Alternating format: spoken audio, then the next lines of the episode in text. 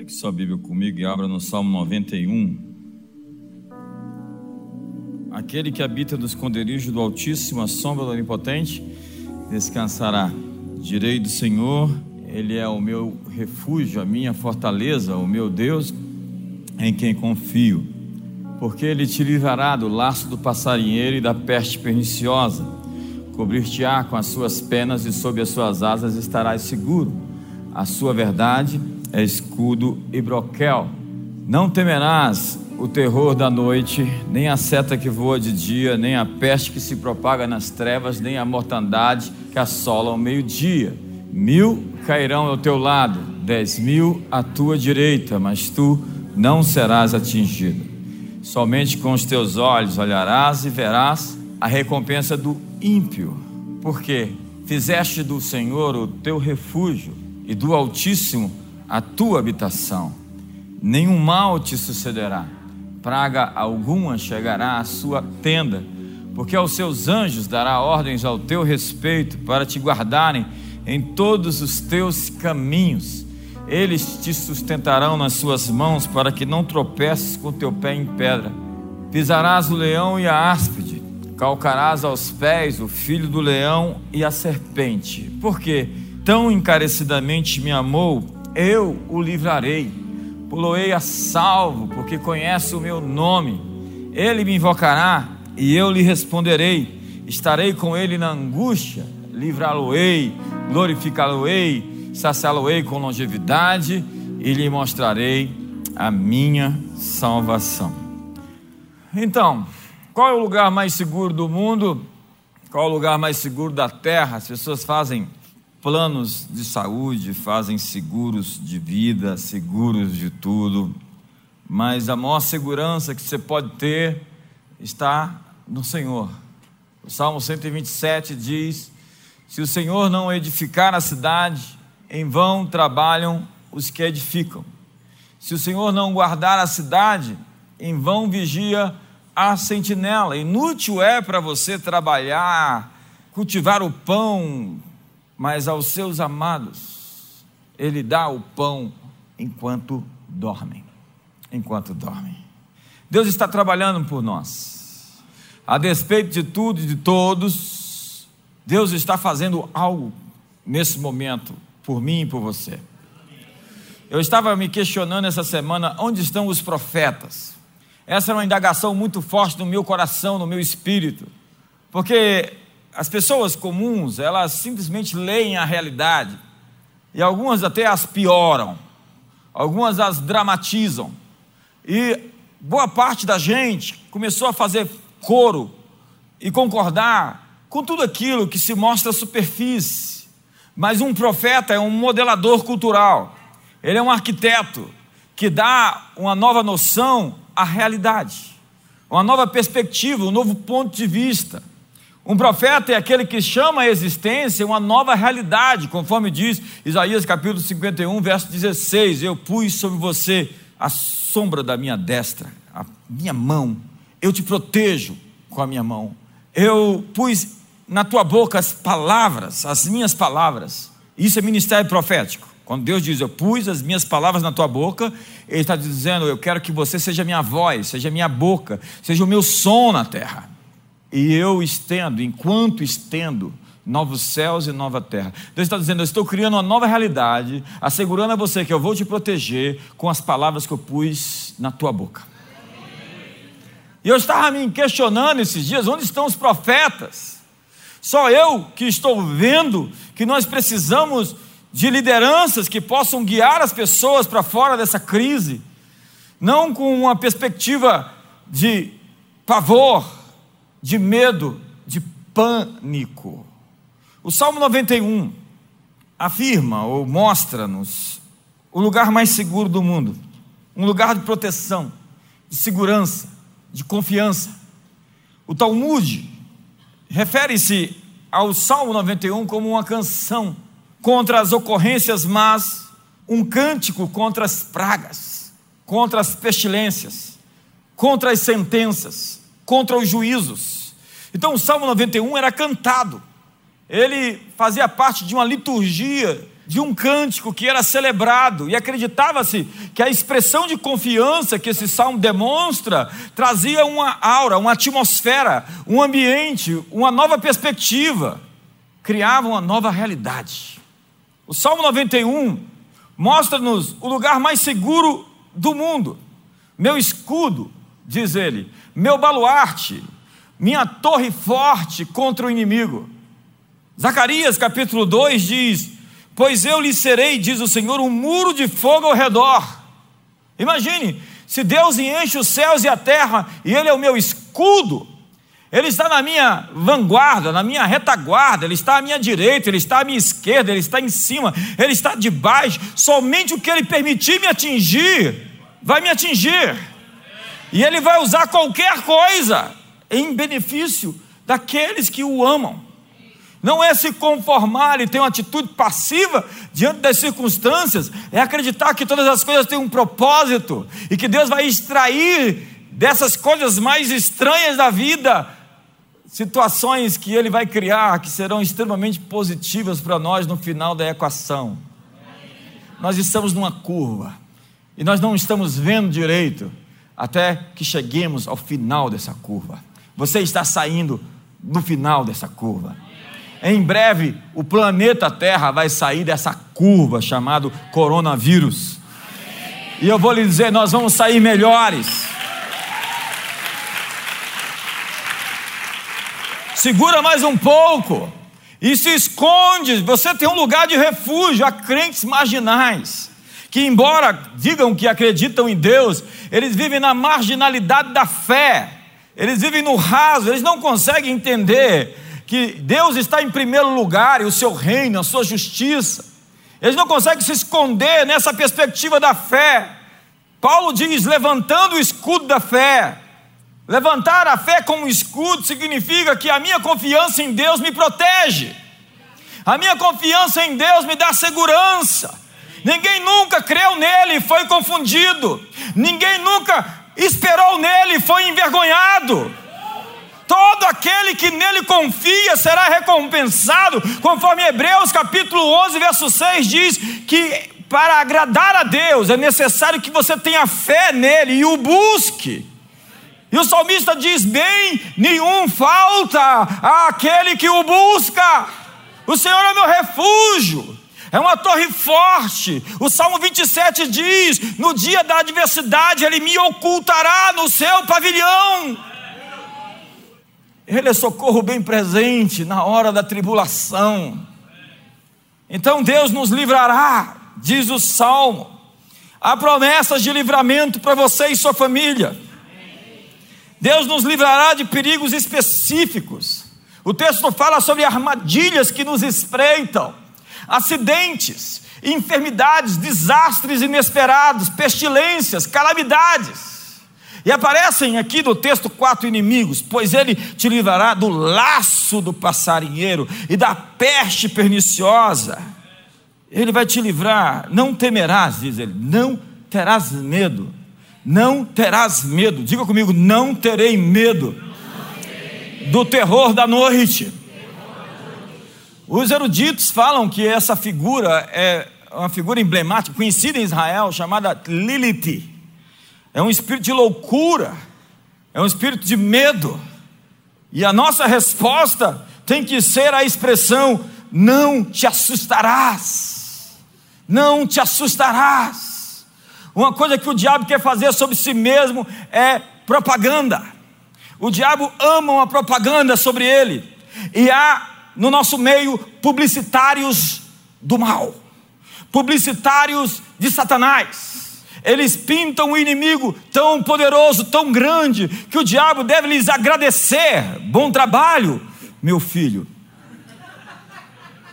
Há pessoas que acreditam mais no lado escuro da força. Oh, perdão.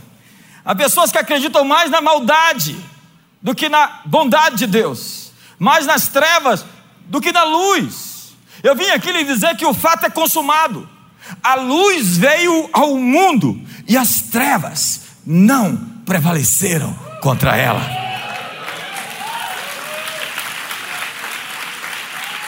Então, não seja publicitário, propagandista do mal, e nem das suas feridas. Tem gente que gosta de fazer publicidade do que deu errado.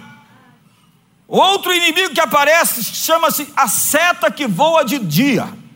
Uma seta era uma arma violenta que feria o homem de súbito durante o dia, era símbolo da violência de guerra, eram dardos, eram flechas.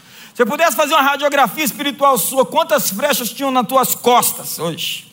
Quantas flechas te acertaram e começaram a contaminar você, enfraquecer você? Levantando o escudo da fé contra os dardos inflamados, significa que a sua fé, a sua confiança em Deus vai lidar com todas essas mentiras e enganos que querem engolfar a sua fé e infernizar você, enfiar você num estado de depressão e desânimo e desesperança. Eu gosto do que diz Bill Johnson: se há uma área da sua vida em que você não tem esperança, você está sob a ação, sob a influência de um espírito de engano. Então, eruditos afirmam que se tratam de encantamentos mágicos. Eu, eu conheço pessoas que operam no mundo espiritual. Entenda, nesse mundo há profetas e bruxos. Profetas têm um lado definido, mas às vezes alguns mudam de lado. Eu já conheci alguns que resolveram trabalhar com a concorrência e operar no subnível do seu chamado. É Balaão que amou o prêmio da justiça, ele amou o prêmio da injustiça. Havia um prêmio para fazer a coisa errada, e ele foi lá e gostou do que viu, abraçou e se tornou um falso profeta. Porque um falso profeta não é aquele que erra uma palavra profética. Um falso profeta é aquele que profetiza por motivos errados. Não dá para ficar abraçando hoje, pegando na mão, dizendo para o lado, gritando, mas Fala assim, está tenso aqui hoje. Então, encantamentos mágicos. Há pessoas especialistas em trabalhar no mundo espiritual nessa esfera. E eu aprendi desde cedo a me proteger. Eu aprendi a arte da guerra, de perceber que a boca, como um arco interno, ela dispara flechas, como diz a Bíblia. Eu poderia citar textos que mostram isso. Então, a boca é uma arma de guerra para profetizar chamar à existência diversas realidades, boas ou más. No poder da língua está a vida ou a morte, o que bem dela se utiliza comerá dos seus frutos. Então lançam palavras como setas, diz o salmista. E essas pessoas são especialistas em trabalhar nesse ambiente de criar realidades através do uso das suas palavras. Entenda, Deus fala para Ezequiel: Ei, Ezequiel, você é meu corpo aqui, você tem um corpo. Eu preciso de alguém para manifestar minha vontade. Jesus tem um corpo na terra e esse corpo revela a vontade dele, porque Deus é espírito. E Jesus não está aqui encarnado como esteve outrora. Então ele elegeu-nos como seu corpo a sua atividade, o seu movimento, os seus olhos, a sua boca, a sua expressão. Entenda que também o inimigo tem pessoas que servem a sua agenda. Ele disse: Eu ponho fulano ali e ele vai servir os meus propósitos. Falou para Jesus: Dou a quem quiser, se prostrado me adorares, te darei esses reinos. Então o inimigo diz: Eu tenho agentes que cumprem a minha vontade. O príncipe de Tiro e o rei de Tiro, lá de Ezequiel capítulo 28, mostram essa realidade contundente. O príncipe de Tiro é o agente humano e o rei de Tiro é o agente espiritual. E está falando sobre Lúcifer, está falando sobre Satanás. Alguém que encarnou o propósito, a agenda as intenções de uma entidade espiritual e está manifestando ela na terra. Nós deveríamos ser a boca de Deus. E a Bíblia diz: não saia da vossa boca nenhuma palavra torpe, e se unicamente o que for boa e transmita graça aos que ouvem. Suas palavras estão transmitindo graça ou pavor? Ezequiel, podem esses ossos reviver? Senhor, tu sabes. Então, usa a sua língua, usa a sua boca e diga que os ossos tenham vida, que eles se organizem como um exército, que o caos se organize, que se transforme num grande e poderoso exército. A propósito, nessa equação, ou você é profeta ou você é osso. E por que, que Deus não disse aos ossos? E por que Deus não falou? Porque Deus tem bocas. Eu pus as minhas palavras na tua boca. Eu te protejo com a sombra da minha destra, para estender novos céus e nova terra, um novo mundo sendo criado, uma nova realidade sendo produzida através do ministério profético. Então, o terceiro inimigo que aparece é a peste que se propaga nas trevas. Tratam-se de espíritos que operam na escuridão. A noite é a hora do seu trabalho: roubar, matar e destruir, promover saques, assaltos, assassínios, furtos, traições. Mas o Salmo 121 diz que aquele que te guarda não dorme, é certo que não dormita o guarda de Israel. O quarto inimigo é a destruição que fere ao meio-dia, o Targum. Afirma que se trata de uma companhia de demônios que atacavam justamente ao meio-dia, destruindo a vegetação, ressecando os rios e deixando os homens sedentos, famintos e desesperados.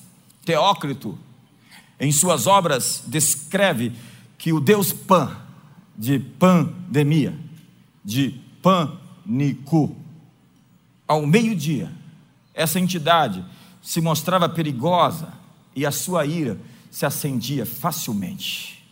Vemos então uma companhia de espíritos demoníacos que agem à noite propagando a peste, e outra ao meio-dia, trazendo destruição. Mas a Bíblia diz: não te assustarás. A chave é: não temerás, não ficarás apavorado, não farás coro com pavor, não se juntará aos desanimados e promoverá o pânico. E nós vemos então uma promessa de preservação Cai um mil ao seu lado, dez mil à sua direita, mas você não será atingido. Então Deus tem uma porta de livramento para nós. Deus tem uma porta de salvação para você. Antes do problema existir, Deus já previu como Ele iria tirar você desse problema. Qualquer situação que venha surgir sobre você, que pegou você de surpresa, não pegou Deus de surpresa. Deus já tem preparado um alinhamento para uma vitória lá na frente. Então você será poupado, você escapará do mal. Eu vim aqui lhe dizer: você será poupado. Deus produzirá um livramento na sua vida. E a quarta coisa é uma promessa de autoridade: pisareis sobre o leão e a áspide, calcareis aos pés o filho do leão e a serpente, porque aos seus anjos darás ordens. Eu gosto tanto disso. Deus diz: Eu vou mandar emissários mensageiros, eu tenho uma frota, eu tenho um exército, eu tenho seres poderosos. Hoje à tarde eu tive uma visita de um deles. É, entenda, Deus diz: Eu vou enviar anjos para te guardar, e eles vão guardar você para que você não tropece com seu pé em pedra. Pisarei sobre serpentes e escorpiões, pisarei sobre todo o poder do inimigo, e nada absolutamente vos causará dano. Autoridade sobre os demônios e auxílio dos anjos. Nós deveríamos operar muito mais no mundo espiritual do que operamos. Nós naturalizamos coisas que deveriam ser tratadas na medida correta da fonte de onde elas surgem. A Bíblia diz que quando Deus falou, as pessoas ouviram trovões. e o apóstolo Paulo ouviu a voz de Deus. Quando Deus falou, as pessoas ouviram um barulho estranho e Daniel ouviu a palavra de Deus. Há pessoas que não conseguem ouvir a voz de Deus, porque elas estão desconectadas, desalinhadas. Elas não conseguem ver a sincronia, a sintonia, a frequência certa de onde Deus está falando. Profetas ouvem Deus. Profetas têm segredos com Deus. Profetas moldam a realidade. Eles não se conformam com o que existe, senão transformam o que existe. Eles não fazem coro com o que está. Eu estou perguntando onde estão os profetas. Estou radicalmente chateado esses dias. Onde estão os profetas? Onde estão aqueles que vão dar voz à palavra de Deus nesse momento? Estava lá Eliseu no meio da miséria completa, quatro leprosos, não contra o arraial, mas Eliseu diz: amanhã haverá viveres. E aí o capitão diz: ah, ah, se Deus abrisse as janelas dos céus, seria isso possível ainda? Só que a Bíblia diz que Deus tem janelas nos céus, está lá em Malaquias. E Deus abriu as janelas dos céus, e Deus falou pela boca do profeta que o capitão não viria aquilo. Na verdade, foi o profeta que quis dizer aquilo, porque na verdade Deus honra as palavras de pessoas que levam ele bastante a sério. É como diz lá na Bíblia, que Elias ressuscitou o menino. E a mãe do menino disse: Agora vejo que a palavra de Deus na sua boca é a verdade.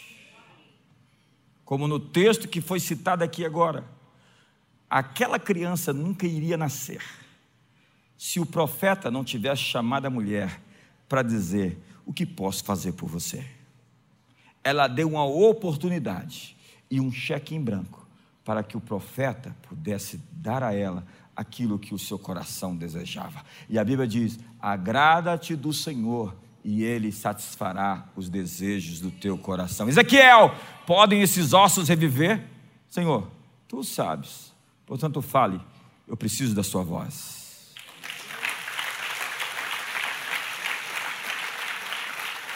E por último, longevidade e salvação. É forte demais isso. Ele me invocará, eu lhe responderei.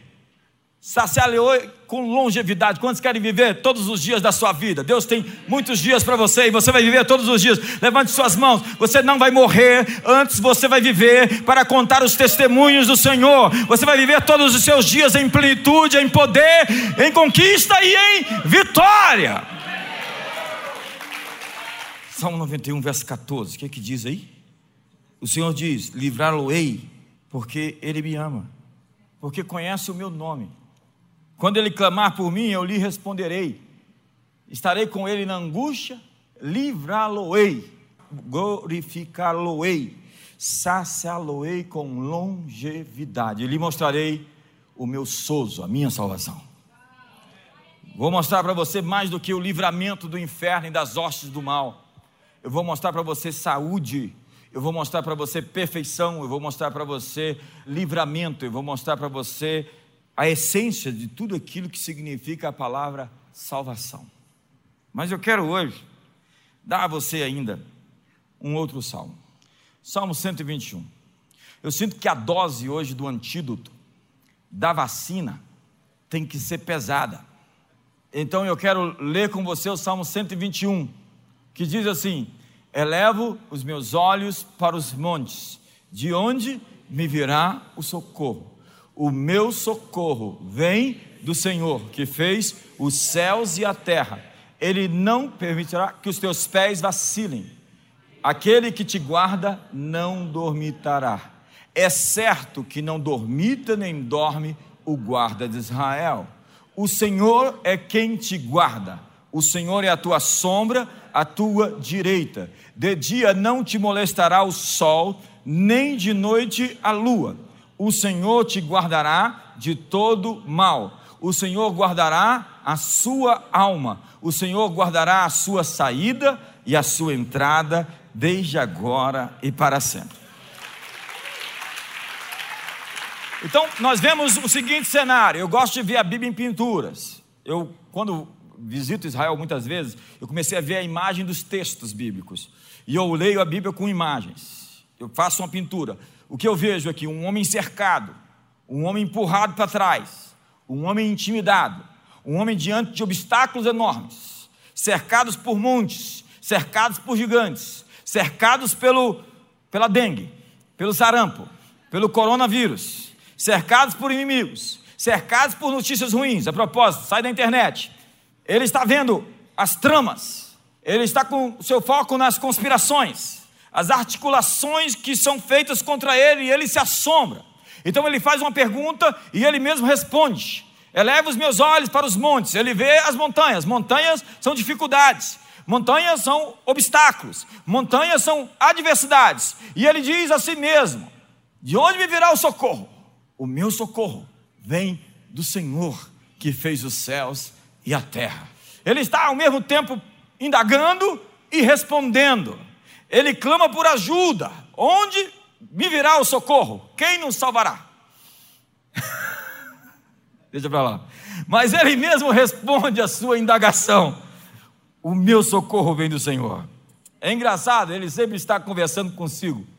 O salmista sempre está falando consigo. O tempo todo conversando consigo, ele está pregando para si, ele está se empolgando, ele está se incentivando, ele está se motivando, ele está se encorajando, ele está dizendo palavras para si que os outros poderiam ter dito e não disseram. Então ele diz: se não tem ninguém que pregue para mim, eu vou pregar para mim mesmo. Como dizia Erasmo de Roterdã no seu elogio à loucura: se não tem que ninguém me elogiar, eu vou me elogiar. Então vá na frente do espelho hoje, dá uma piscadinha. Fala, ninguém falou que você é bonito hoje, mas vejo, assim diz o Senhor para você. então eu quero rapidamente hoje, nesse salmo, eu tinha um pouquinho mais para falar, mas eu tenho outro salmo ainda. Falar sete palavras proféticas do Salmo 121 para você. Primeiro, Deus vai guardar os seus pés. Ele não permitirá que os teus pés vacilem.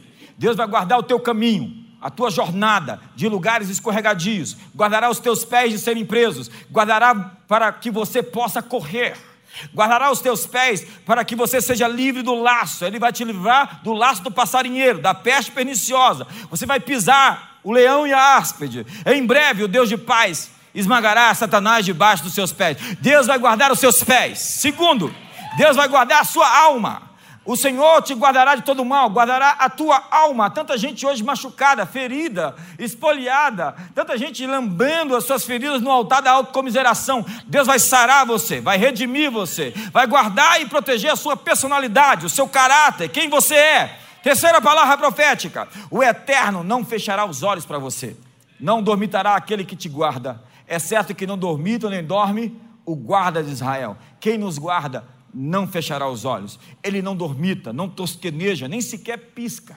Deus é uma sentinela fiel sobre a sua alma. O vigia de Israel jamais fica exausto, ele não será pego de surpresa. Enquanto você estiver dormindo, Deus permanece acordado, vigiando você. Uma vez eu estava num acampamento de jovens, eu já fui jovem um dia, e no meio daquele salão com dezenas de jovens, eu tive a visão de um guardião ali no meio, numa pilastra, assim no meio.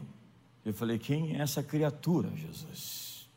Que autoridade, que graça, que vigor. Ele não precisava dizer nada. Tudo o que ele dizia já estava no rosto dele. Entenda? Aos seus anjos dará ordens. Os anjos de Deus vão receber hoje comandos para ir trabalhar em lugares onde não podemos ir porque o anjo do Senhor se acampa ao redor daquele que o teme e o livra do mal, porque ele faz dos seus anjos ventos e dos seus ministros labaredas de fogo, porque eles são conservos daqueles que hão de herdar a salvação. Quarta palavra profética: Deus estará bem perto de você. O Senhor é quem te guarda. O Senhor é a tua sombra, a tua direita. Aquele que habita no esconderijo do Altíssimo, a sombra do Onipotente descansará. Ele te guardará da luz ofuscante, dos raios do sol. Ele será a tua sombra sobre a sua alma. Ele estará bem perto. Você tem mais do que um guarda-costas. Você tem um guarda-tudo. O Deus da Bíblia é Emmanuel, Deus conosco. Quinta palavra: Emmanuel te guardará das previsões malignas que visam perturbar a sua alma. De dia não te molestará o sol nem de noite a lua. As previsões eram feitas de acordo com os astros. Os astros previam o futuro. O salmista está dizendo que Deus vai te guardar dos maus algouros, das profecias inspiradas pelos demônios, dos vaticínios perturbadores. Quantos receberam uma palavra ruim, uma sentença ruim, uma palavra maldita sobre a sua vida dias atrás ou tempos atrás? Deus está dizendo: se proteja disso, porque eu vou te guardar dessas sentenças às vezes travestida de ministério profético. E quando você receber uma palavra dessa, diga: o bispo da minha igreja falou sobre você esses dias. E ele disse assim: diga para ele, de dia não me molestará o sol, nem de noite a lua. Sua inspiração não vem do Senhor, vem de outra fonte. Aleluia. Sexto, o Onipotente te guardará na guerra. O Senhor te guardará na sua saída e na sua entrada, diz a Bíblia. Samuel diz que Deus era com Davi nas suas entradas e nas suas saídas.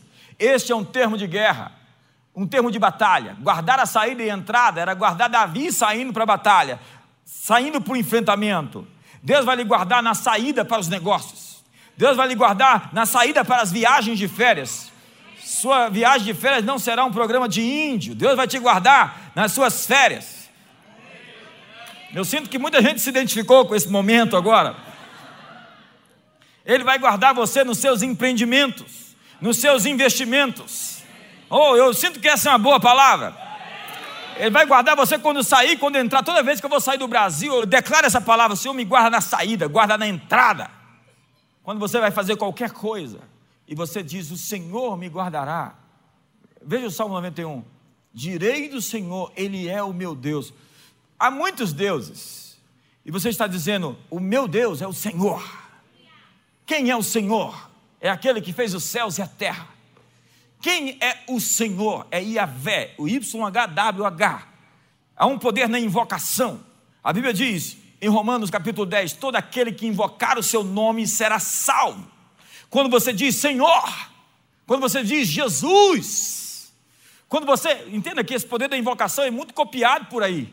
Os satanistas fazem uma estrela de cinco pontas no chão e começam a invocar as modeus, Nosferatus, Diana, Astarote, Lúcifer. E eles realmente têm um certo impacto, um certo resultado com essas invocações. Assim, essas invocações acontecem em uma série de outros ambientes religiosos. Você vai pelos desenhos animados, né, pelos poderes de Grayskull. Você assistiu o He-Man? Você lembra do Thundercats? A invocação para receber aquele revestimento. Tudo é uma cópia. A neurose obsessiva de Satanás é copiar a Deus. Alguém em casa? Então você pode invocar o nome de Deus. Lembra do Salmo 91 que eu li? Porque conheces o meu nome. Quando você conhece o nome de Deus, invoca o nome de Deus, Deus vem para te proteger e te guardar. Ele vem para te socorrer. Antigamente os cristãos usavam de qualquer maneira a palavra o sangue de Jesus tem poder. Lembra disso? Lembra disso? Então, qualquer coisa era o sangue de Jesus tem poder. É o evangeliquez em curso. Ficou uma coisa assim, não razoável. Ficou uma coisa ruim de ouvir as pessoas. Esse, esse idioma interno nosso é muito pobre. A Bíblia diz para você não pegar as coisas sagradas e torná-las coisas fúteis. Não levar o nome de Deus em vão. Uma vez eu estava vindo da faculdade e eu fui para uma vigília. E eu estava ali é, em Taguatinga, saindo da igreja da vigília. E lá vinha eu, é, um saco de osso. Na época eu não era o profeta, eu era os ossos. a Disse me conheceu nesse tempo, ela casou comigo pela fé. e aí estou eu, estou eu ali andando. De repente eu vejo umas pessoas ali meio estranhas vindo. E eu falo, Jesus, me cobre com o teu sangue. Na hora que eu falei, Jesus, me cobre com o teu sangue, eu senti uma capa, assim como um vestido me vestia, assim, de cima para baixo. Eu falei, uh! Aí já mudei assim. Aí quando cheguei perto daqueles três rapazes, um puxou uma arma e segurou no meu braço. Eu soltei o braço na força e disse: O sangue de Jesus tem poder! e saí andando. Um deles disse: Ele é crente. Eu falei: Sou mesmo. Isso tem para lá de 30 anos. Eu falei para você que eu era jovem um dia. Tem outras histórias dessas, são terríveis. Eu tenho muitas histórias dessas. Porque o sangue de Jesus tem poder. Quando colocavam na Páscoa o sangue nos umbrais, é para a praga, o destruidor dos primogênitos, não entrar. E quando assim era posto, pechar era passar por cima. O anjo da morte não entrava nas casas marcadas pelo sangue. Isso diz respeito a você. E a sétima palavra profética hoje, e última. Não toca, ainda tem mais um salmo. Está cedo. E a Vete Sabaote guardará não somente hoje, mas para sempre. Olha só o que, que diz: O Senhor guardará a tua saída e a tua entrada, desde agora e para. Com Deus, eu só sei quando começa, porque não termina, nunca termina. Deus vai te guardar desde agora e para. Desde agora e para. Desde agora é uma palavra rima para você, é a palavra da boca de Deus para você. Não deixe para amanhã, porque é desde agora para sempre. Vamos agora para o Salmo 67. Quantos receberam duas doses aqui hoje? Quantos estão prontos para a terceira dose? A terceira injeção. 67. Diz assim: Seja Deus gracioso para conosco e nos abençoe, e faça resplandecer sobre nós o seu rosto, para que se conheça na terra o teu caminho e em todas as nações a tua salvação. Louvem-te os povos, ó Deus, louvem-te os povos todos, alegrem-se e exultem as gentes, pois julgas os povos com equidade e guias na terra as nações. Louvem-te os povos, ó Deus, louvem-te os povos todos, a terra deu o seu fruto, e Deus, o nosso Deus, nos abençoa. Abençoe-nos, Deus, e todos os confins da terra o temerão. Vamos repetir esse último texto? Abençoe-nos, Deus e todos os confins da terra o temerão. Sabe? Faça resplandecer o teu rosto sobre nós, para que sejam conhecidos na terra os teus caminhos. Ele está dizendo que o teu rosto brilhe no meu. Quantos querem o rosto de Deus brilhando no seu rosto? É uma oração do tipo: Eu quero que eles saibam como você é quando eles me virem. Eu sonho que as pessoas que vêm de todos os estados, por vezes, para estar nos nossos eventos, conferências, até mesmo nos cultos normais, elas vêm ver algo de Deus aqui. E a minha oração é que quando elas vierem aqui, elas não nos encontrem, elas encontrem a Ele. Quantos me entendem aqui hoje? Então, a minha oração é: Deus, que eles te vejam. Faz resplandecer o teu rosto do nosso rosto. Verso 4. Alegrem-se e exultem as gentes, pois julgas os povos com equidade e guias na terra as nações. Louvem-te os povos, ó Deus, louvem-te os povos todos. Ele está dizendo: a revelação da bondade de Deus no seu povo trará à cidade, os países, a presença de Deus. A bondade do Senhor levará as pessoas ao arrependimento. Entenda que não é a ameaça.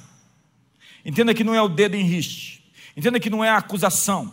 Deus trata as pessoas com tamanha bondade que eles dizem: Eu quero saber mais, eu quero conhecer mais. Oséias capítulo 3, verso 5 diz: Depois tornarão os filhos de Israel e buscarão ao Senhor seu Deus e a Davi seu rei, e nos últimos dias, tremendo, se aproximarão do Senhor e da sua bondade. A Bíblia diz que é a bondade de Deus que nos faz nos arrepender. É pela demonstração da bondade de Deus que os homens virão até Jesus. As pessoas ao meu redor celebrarão o, o que Deus está fazendo e entrarão na bênção que tem sido dada a Deus por nós. Elas vão entrar na bênção que Ele gerou na minha vida. E elas são convidadas para participar disso. Entenda que aquele casal que teve a água transformada em vinho, a água que se transformou em vinho, o vinho foi a alegria de todos os convidados. Deus quer te dar uma bênção onde todos sejam abençoados pela bênção que você recebeu. Em Abraão serão benditas todas as famílias da terra. Então Deus quer te dar uma bênção para que muitas famílias sejam abençoadas pela sua bênção. Deus quer te dar um cálice que transborda, e o seu cálice transbordando vai encher os cálices vazios. Deus quer te dar uma bênção mais do que o bastante, mais do que o suficiente. Essa é a natureza do nosso Pai. Nosso Pai, ele é super abundante. Olhe para a natureza, olhe para o macrocosmo, para o microcosmos. Deus é um Deus abundante. E Ele quer derramar sobre você. E eu quero te dizer que depois de toda essa crise, depois de todo esse momento de luta que a humanidade está vivendo agora, Deus vai derramar uma bênção singular sobre esse planeta. E essa bênção vai encher os seus filhos, e o seu cálice vai transbordar. As eiras vão se encher do trigo, os lagares vão transbordar do moço, do azeite e do vinho. E eu restituirei os anos consumidos pelo gafanhoto. Há uma restituição para a sua casa, há uma restituição para o seu casamento, há uma restituição para os seus filhos. Há uma restituição em cada área da sua vida. Há algo que Deus vai derramar nesses próximos meses. Durante esse ano 2020, você vai encontrar a bondade de Deus, ela vai se manifestar sobre você. Há uma grande colheita de Deus chegando para nós. Me ajuda aí, dê um brado de vitória. Deus não tem um clube religioso exclusivo mas uma bênção para o qual todos são convidados. Nossa abordagem tem que mudar.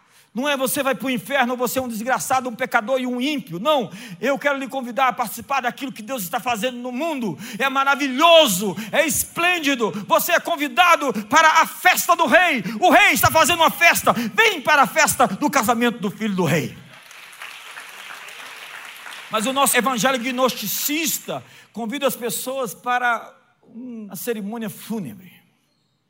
É como um favor que nos toca e quando nós tocamos em outros, isso vai se espalhando, vai se espalhando, vai se espalhando, vai se espalhando.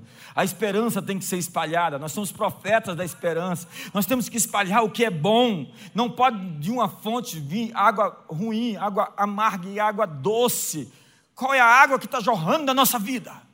Eu vejo a categoria de alguns crentes nas redes sociais, eu fico espantado como eles são iletrados, biblicamente fascinados por uma teologia de destruição e de caos. Não é à toa que as pessoas resistam tanto o Evangelho por esse tipo de mensagem que é propagada. Verso 6 diz: A terra deu o seu fruto. Diga comigo: A terra deu o seu fruto. Vamos lá? Quantos querem um fruto mesmo? Diga: A terra deu o seu fruto. E Deus, o nosso Deus, nos tem abençoado. Eu creio, eu creio. Tem um fruto chegando depois da tempestade. Tem um fruto chegando depois da tempestade. Ei, eu acho que você não entendeu. Tem um fruto chegando depois da tempestade. Eu sinto Deus baixinho esses dias aqui, baixinho. O céu está baixinho aqui esses dias. Esses dias de batalha parece que Deus fica assim. Estou por aqui. O inimigo ataca e Deus fala: Vamos ver até onde ele vai querer ir. Deus não está fora do controle. Deus não perdeu o controle. Está tudo sob as suas mãos. Sob as suas mãos. Sob o seu governo. E o verso 7, e agora eu termino. Abençoe-nos, Deus. Olha a oração dele. E todos os confins da terra o temerão. Ele está dizendo que o resultado de sermos abençoados é que a terra vai temê-lo. O fato de sermos abençoados traz um resultado sobre todas as nações da terra. Deus vai abençoar o seu povo nesses dias de maneira especial. Porque nós levantamos a consciência moral de uma sociedade. A maneira como nós vivemos levanta a régua de uma cidade. A terra dará a sua colheita, diz a Bíblia. E Deus nos abençoará, e todos os confins da terra o temerão. Deus nos abençoará, a terra dará o seu produto e as nações temerão. A mensagem é que o reino está vindo. Na Bíblia, a alegria vem por causa da justiça. Não há alegria sem justiça, não há paz sem justiça. É necessária a justiça para que haja paz. Enquanto não houver justiça, não haverá paz. Enquanto não houver justiça, não haverá alegria. Eu quero dizer que o reino de Deus, o trono de Deus, é edificado sobre justiça e juízo. Há um julgamento de Deus chegando, que virá sobre os poderes das trevas, que virá sobre a escuridão, que virá sobre o mal. E todas as pessoas que estão abraçadas com o mal, inevitavelmente, vão sofrer as consequências disso. É, é uma questão de mais que respingar. Entenda, algumas pessoas são inveteradas em seguir uma agenda do mal. E é por isso que a Bíblia diz: aparte-se do mal, todo aquele que invoca o nome do Senhor. Porque Deus não tem nada a ver com essas agendas perdidas das trevas. Paulo disse: as coisas que vocês faziam das quais vos envergonhais. Não tenhais participação com as obras infrutíferas das trevas. Que sociedade há entre a luz e as trevas? Entre a justiça e a iniquidade?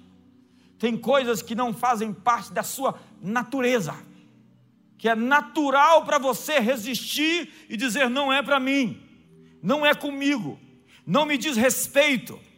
O Senhor quer destruir a raiz da ansiedade e o medo com relação à provisão do futuro. A maneira como você vive afeta toda a natureza ao seu redor. Eu perguntei esses dias onde estão os profetas, e eu pergunto onde estão os filhos de Deus. A ardente expectativa da criação aguarda a revelação dos filhos de Deus, na esperança de que a criação seja redimida do cativeiro da corrupção para a liberdade da glória dos filhos de Deus. E o texto vai falar sobre redenção. Redenção é comprar da escravidão.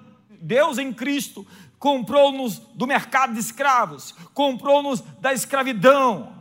Ele nos transportou do império das trevas para o reino do Filho do seu amor, no qual temos a redenção, a remissão dos pecados, somos livres. Se o Filho nos libertar, verdadeiramente seremos livres. Conhecereis a verdade e a verdade vos libertará.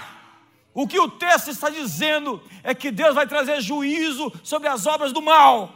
Fique bem longe de algumas coisas. É hora de tomar posição e assumir um lado. E acredite, nessa guerra existe um lado. Tanto que a Bíblia diz que ele vai separar ovelhas de cabritos. À sua direita, as ovelhas, à sua esquerda, os cabritos. Vinde benditos do meu pai. Eu me lembro que lá na minha rua, quando eu morava com os meus pais, levaram o cachorro lá de casa, passou aquele negócio, o cachorro estava na. Como é que é o nome? Carrocinha. Levou o cachorro. E eu falei, Graças a Deus aquele vira-lata sumiu. Livramos-nos dele. À noite eu sonho. Uma voz me dizia: Vai buscar o cachorro.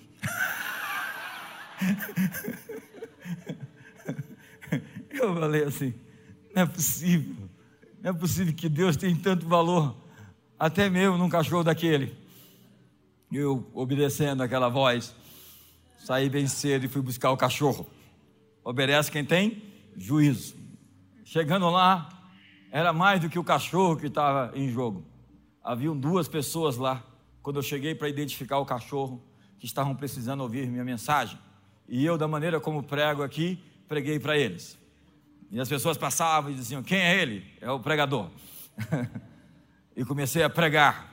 E disse para um deles: Naquele dia, Deus vai separar as ovelhas dos bodes e vai dizer às ovelhas: Vinde, benditos do meu Pai, entrai para o gozo do teu Senhor, e aos cabritos vai dizer: Apartai-vos de mim, malditos. Aleluia. Não, mais ou menos. Um daqueles me resistiu firmemente, quis saber da minha mensagem, o outro conseguiu meu telefone. Quando eu chego em casa, ele me liga e diz assim: Olha aqui, eu não sou um cabrito, não, eu sou uma ovelha desgarrada. Fica sabendo. Eu não sei o destino desse rapaz. Eu sei que Deus estava mais do que interessado no cachorro, estava interessado no cabrito ou na ovelha desgarrada. Esse era um momento excelente para fazer um apelo, né? Então, a ansiedade mata a criatividade. E a criatividade são seus sonhos. Quando eu estou com medo, eu foco em outras coisas.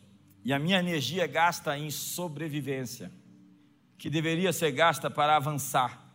Tem gente tentando sobreviver quando deveria estar avançando. Deus quer destruir a raiz da ansiedade. O medo é você concordar com o inimigo, é concordar com o diabo. O medo é a fé no inimigo. O medo é a fé no diabo. Fé é concordar com Deus. O que eu estou querendo dizer para você é que nós temos autoridade e não estamos exercendo essa autoridade. Que o Senhor possa lhe confiar a sua bênção e que você possa lhe dar glória. Nós vamos treinar o cavalo, mas vamos dar glória a Deus na vitória, porque você é a melhor ilustração da sua própria mensagem. Você é a ilustração do que você prega. Você deve ser discipulado, a propósito, não acontece em uma sala de aula através de algumas lições semanais. Discipulado acontece como um estilo de vida. Deus quer ilustrar a mensagem do Evangelho com a nossa vida. Quem saiba, se você estivesse vivendo nos dias de Jesus, ou nos dias que a Bíblia foi escrita, sua história estaria contada nesse livro. Porque Deus quer ilustrar para os outros a mensagem dele pelas nossas vitórias. Você é a melhor ilustração da sua própria mensagem, nosso estilo de vida mostrará às pessoas se Deus é quem ele diz que é. Agora, se apavorados e em pânico, nos dizemos afirmamos que somos cristãos, que acreditam no Deus Todo-Poderoso, há uma contradição muito grande na nossa fé.